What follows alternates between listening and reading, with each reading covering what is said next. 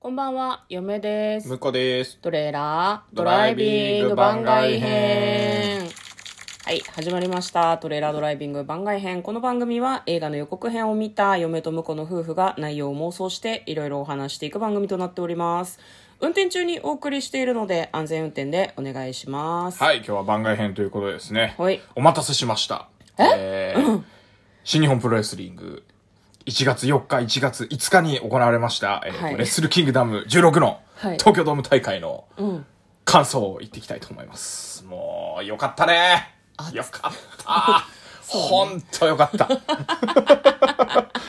いや、よかったですよ。説明なく良かったって言われるとね、こう聞き手が置き去りになるんですよ。あなるほどはいはいあの、今日はね、プロレスの話なのでね、あのいつもの映画でも、えっ、と、何質問に答えるコーナーでもなく、あの、プロレスの話をしますので、皆さんも、あの、ぜひ、心してお聞きください。 まあ、あのいつも通り気楽な気持ちで聞いてみてください あの私たち夫婦の共通の趣味としてですね、あの新日本プロレスを、はい。えー割と応援しているんですねそうですね。はい。まあ、あの、コロナ禍になってからはね、結構、あの、何オンライン観戦が多いんですけども。そうですねなかなかこう会場に行けないけれどもただ去年も今年も1.4は東京ドームでそうですね。はい。もう観戦しましたね 年中行事というかね、毎年この、うん2つはチケットを押さえてね見に行ってますんでね、こう1年に一あの最初の楽しみですねそうす、ですね、なんか昨日岡田さんも言ってましたけど、うんプロレス見ないと岡岡田,、岡田和親選手がね、昨日のメインはいうんの試合を行った後にですね、皆さん、あの、プロレスを見ないと、1.4が来ないと、年が明けた感じがしませんよねって言ってて、向こうと同じことを言ってると思って。その通 りだなんか今回その見てて思ったのが、はい岡田さんはすごいなんかファン心理が分かってるしなるほど新日ファンの気持ちが分かってるし、ん新日ファンなんだな誰よりもっていうふうにすごい思いましたねだから誇りを持ってる感じがしますよねそうそう背負ってるって、新日を背負ってるっていう気持ちがすごいちゃんとあるんだなっていうふうに思いましうんたはね、いはいはいはいなるほど向こうはどうなの言いたいことがいっぱいあるんじゃないの今言いたい日ことあまあまあまあいろいろありますけどね、まあなよかった まあそれしか言えないいやあのあれなんだよねすごいなんか楽しかったとかそう面白かったとかよいやーってなるともう良かったしか出てこない気持ちはめちゃめちゃわかる、そうですね、はいまあ、あの、ちょっとね、結果もネタバレも含むと思いますんで、そこは、あの、えーの、プロレスでまだご覧になってない方とかね、あの、ワールドプロレスリングで見ますよ、みたいな人たちは、ちょっと、あの、ここでね、聞くのをやめていただいて、結果をしてから、あの、聞きに来ていただきたいなと思いますけども。そうはい、でとすいうねことで、ネタバレありで話していきたいと思います。はい。はい。今回はもう2日間通してだけど、まあ、あの、今回注目してたのはやっぱメインイベントですね。僕は、あの、世界ヘビー級、あの、IWGP の世界ヘビー級っていうね、あの、新設された、去年新設されたベルトがあるんですけど、あの、それをかけての、えっ、と、戦いが、まあ、えっ、と、初日1月4日が、高木慎吾選手と岡田和親選手。で、二日目がその勝者と、えーウィル・オスプレイ選手っていうね、構図になって、これなんでそんな状態になってるのかっていうと、あの、もともとウィル・オスプレイ選手が2代目のその世界ヘビー級のチャンピオンだったんですけど、怪我で、あの、欠場になってしまいまして。で、それで暫定王座っていうのを決めましょうっていうので、えーっと、高木慎吾選手と岡田和親選手が、まあ、戦って高木選手が勝ってですね。で、えーっと、高木選手がそのまま3代目になって、ずっと今まで、あの、ベルトを保持してたんですけど、まあ、あの、あいつは俺がいなくなったからベルトもらった偽物だろうと、ウィル・オスプレイがね、うん言ってた、煽りまくってたので、んうんでも、あの、えーっと、高木選手は、あの、G1 クライマックスっていう、あの、秋にたやったリーグ戦で優勝した岡田選手が、当然挑戦者だと。だまずは岡田を片付けてからお前の相手をしてやると。うんうんそういう構図になってまして、これがね、またあの、面白いのが、岡田選手って、まあ一応もともとは、あの、えっ、と、登竜門っていうね、別の団体だったんですけど、それが新日本プロ、若い時に、えっ、と、登竜門にいて、そこであの、こいついいよっていう話で、あの、新日本プロレスに、まあ、もう一回入団し直して、で、まあ、あの、練習生からずっとね、叩き上げてきたので、まあ、あの、新日本プロレスの、あの、なんだろうな、生え抜き選手っていうのかな、っていう感じの人で、で、逆にあの、高木慎吾選手はもともと、あの、えーっと、ドラゴンゲートプロレスってはいういねはいはいはい。ところに、まあ、登竜門系なんですけども、元々ねで、そこで、あの、活躍されて、その後、新日本プロレスに来た人と。あうん。で、ウィル・オスプレイ選手は、あの、海外のね、全然違う、あの、団体のとこから新日本プロレスが、こいつ面白いぞっつって、ん引っ張り上げて、新日本、まあまあ、あの、海外から来た選手で、その、生え抜きみたいに道場の、えーっと、練習生からってわけではないんだけど、うん新日本プロレスがこう、盛り立ててきてね。うんうん。で、今、あの、まあちょっとヒール寄りの、うんあの、すごく人気のある選手になったと。うん。いう構図なんで、うんこうなんかこの、なんかずっと伝統の新日本みたいな岡田と、うん外から来て今新日本を去年1年支えてた高木と、うんで、新日本が育ててきたけど、欠場してしまって、もう一回こう上昇気流に乗せるっていう、新日本プロレスは俺がやるんだって、3人ともその自負がある中でね、うん戦ってるのがもう胸熱すぎて。あんまりね、こん胸な熱すぎる長いこと向こうが一人で喋る瞬間はあんまないんですけど、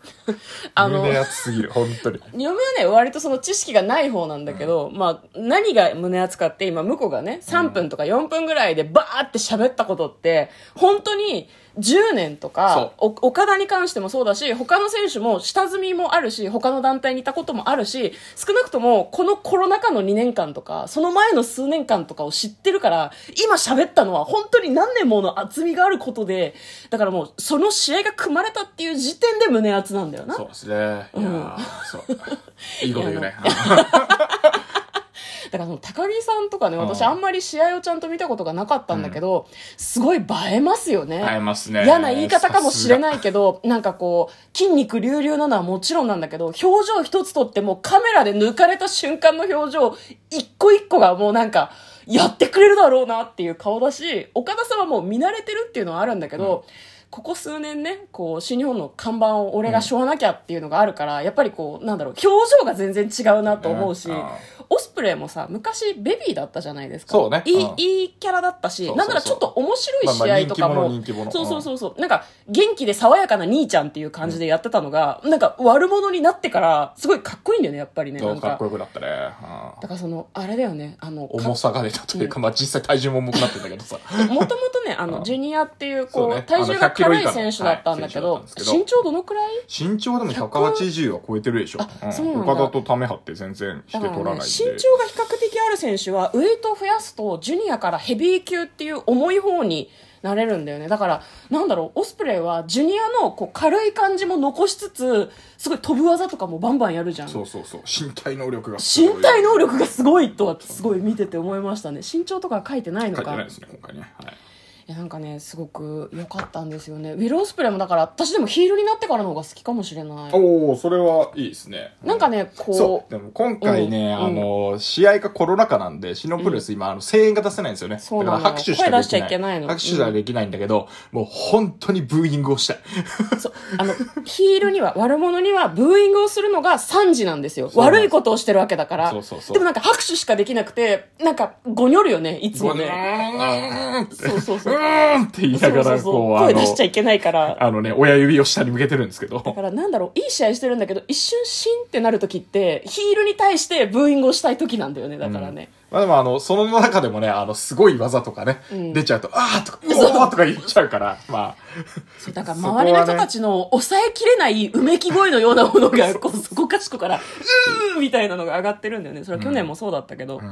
ん、いや、よかったですね。だから、その、結末が見れたのもよかったし、うんまあ、最後ね、あのー今日の2日目のメインイベント、まあ、あのー岡田選手がね、うん勝利した後に、うんあの、内藤哲也選手が出てきていただいて、もうこの二人も、うんあの、練習生時代からほぼ同期っていう感じで、ねめちゃくちゃ、まあ、特に内藤さんが岡田さんをね、ライバル視してて、うんで、岡田さんは、あの、あの、滋賀にもかけないみたいな、うんうんうんうん対立構造だったのが、内藤さんが、こう、どんどん上がってきて、うんやっと同じ目線に立ったのが数年前ですよ。うんうんで、その直接対決をね、うんまた見たいな、見たいな、とかうん、思ってて、まあまあ、思ってたんだけど、まあ、それがなかなかね、あの、ドームでもう一回っていうのが、2年ぐらい空いたのか実な。現しなかったよねね、2年ぐらい空いてるんですけど、うんまあ、その2人が、まあ、ドームのね、うんメインイベント終了後に並び立って、うんもう、あの、歓声がすごい中、うんあの俺とどうだいみたいな話をしてるあの 姿がね、もうね、もう涙が出てくるんですよね。いや、見たいっていうね。ね図らずも今年がね、50周年でしたっけそうですね新日はい本プロレスが新日本プロレスがねね、旗揚げ50周年ということで、やっぱ岡田さんもいろいろ思うところがあったと思うんだけど、コロナ禍でね、やっぱりその声援を受けられなくて、一番辛い思いをしてたのは選手なんだなっていうふうに、すごいなんか岡田さんがね、もう無観客試合はしたくないんだって言って、なんかこう目を潤ませる瞬間があって、そうかと思って。なんか、この2年、ショービズの人たちが、まあまあ、うんプロレスがショービズっていうふうに完全に言うことはできないけど、どういう思いでこう、いろんなことをやってたのかっていうのをなんか、こう、見てしまった感じがして、すごい、グッときましたね。そうですね。うん。向こうは何どの試合が一番良かったのあ、試合、試合、ベストバウトよ。ベストバウトか。ベストバウト、ベストバウト難しいな、今難しい回。ないや、まあ、こう、まあそうね。んベストバウトね。 もうダメだ、いやダメーだ難しいなんか喋ってくれよ。い やー難しい。難しいけど、まあ、まあでもやっぱり1月4日のメインイベントがやっぱりいいかな。僕は高木岡田今回に関しては。なるほどあー。まあ、オスプレイも好きなんだけど、まあ、うんあの、実は高木選手のん推しだったんだけど、あの、岡田、1月4日、こう、出てきた岡田を見て、なあ、やっぱ岡田応援した いなって、思った、思ったあの感じとかがね、もういろいろエモいので、僕はあの、ベストバーター1月4日メインイベントにしたいと思います。はい。向こうは言うてね、箱推しだから、なんか盛り上がってきちゃうと、そっちの選手を応援したりしちゃうんだよね。そうなんならあの両両方方応応援援しすたるりし時てもあるて、周りの人がたまにね、困惑の表情で向こうを見てるのに、え、何どっち応援してんのって いう、両方に勝ってほしいんだよなう。そうそう無理なんだけどね。嫁はね、今日の、きょそうな、棚橋健太かな。おー、いいですね。あそこまでノー DQ で、うんル反則裁定なしやってくれると思わなかったから、そうだね。満足ですね。 4メートルのラダーが出てくると思わなかった日本の試合で。ああ脚脚立立です。 ということで、はいえーお送りしました。プロレスとっても良かったです。嫁とル。向こうのトレーラー、ドドラライイビビングング番番外外編編ももああっったたねね。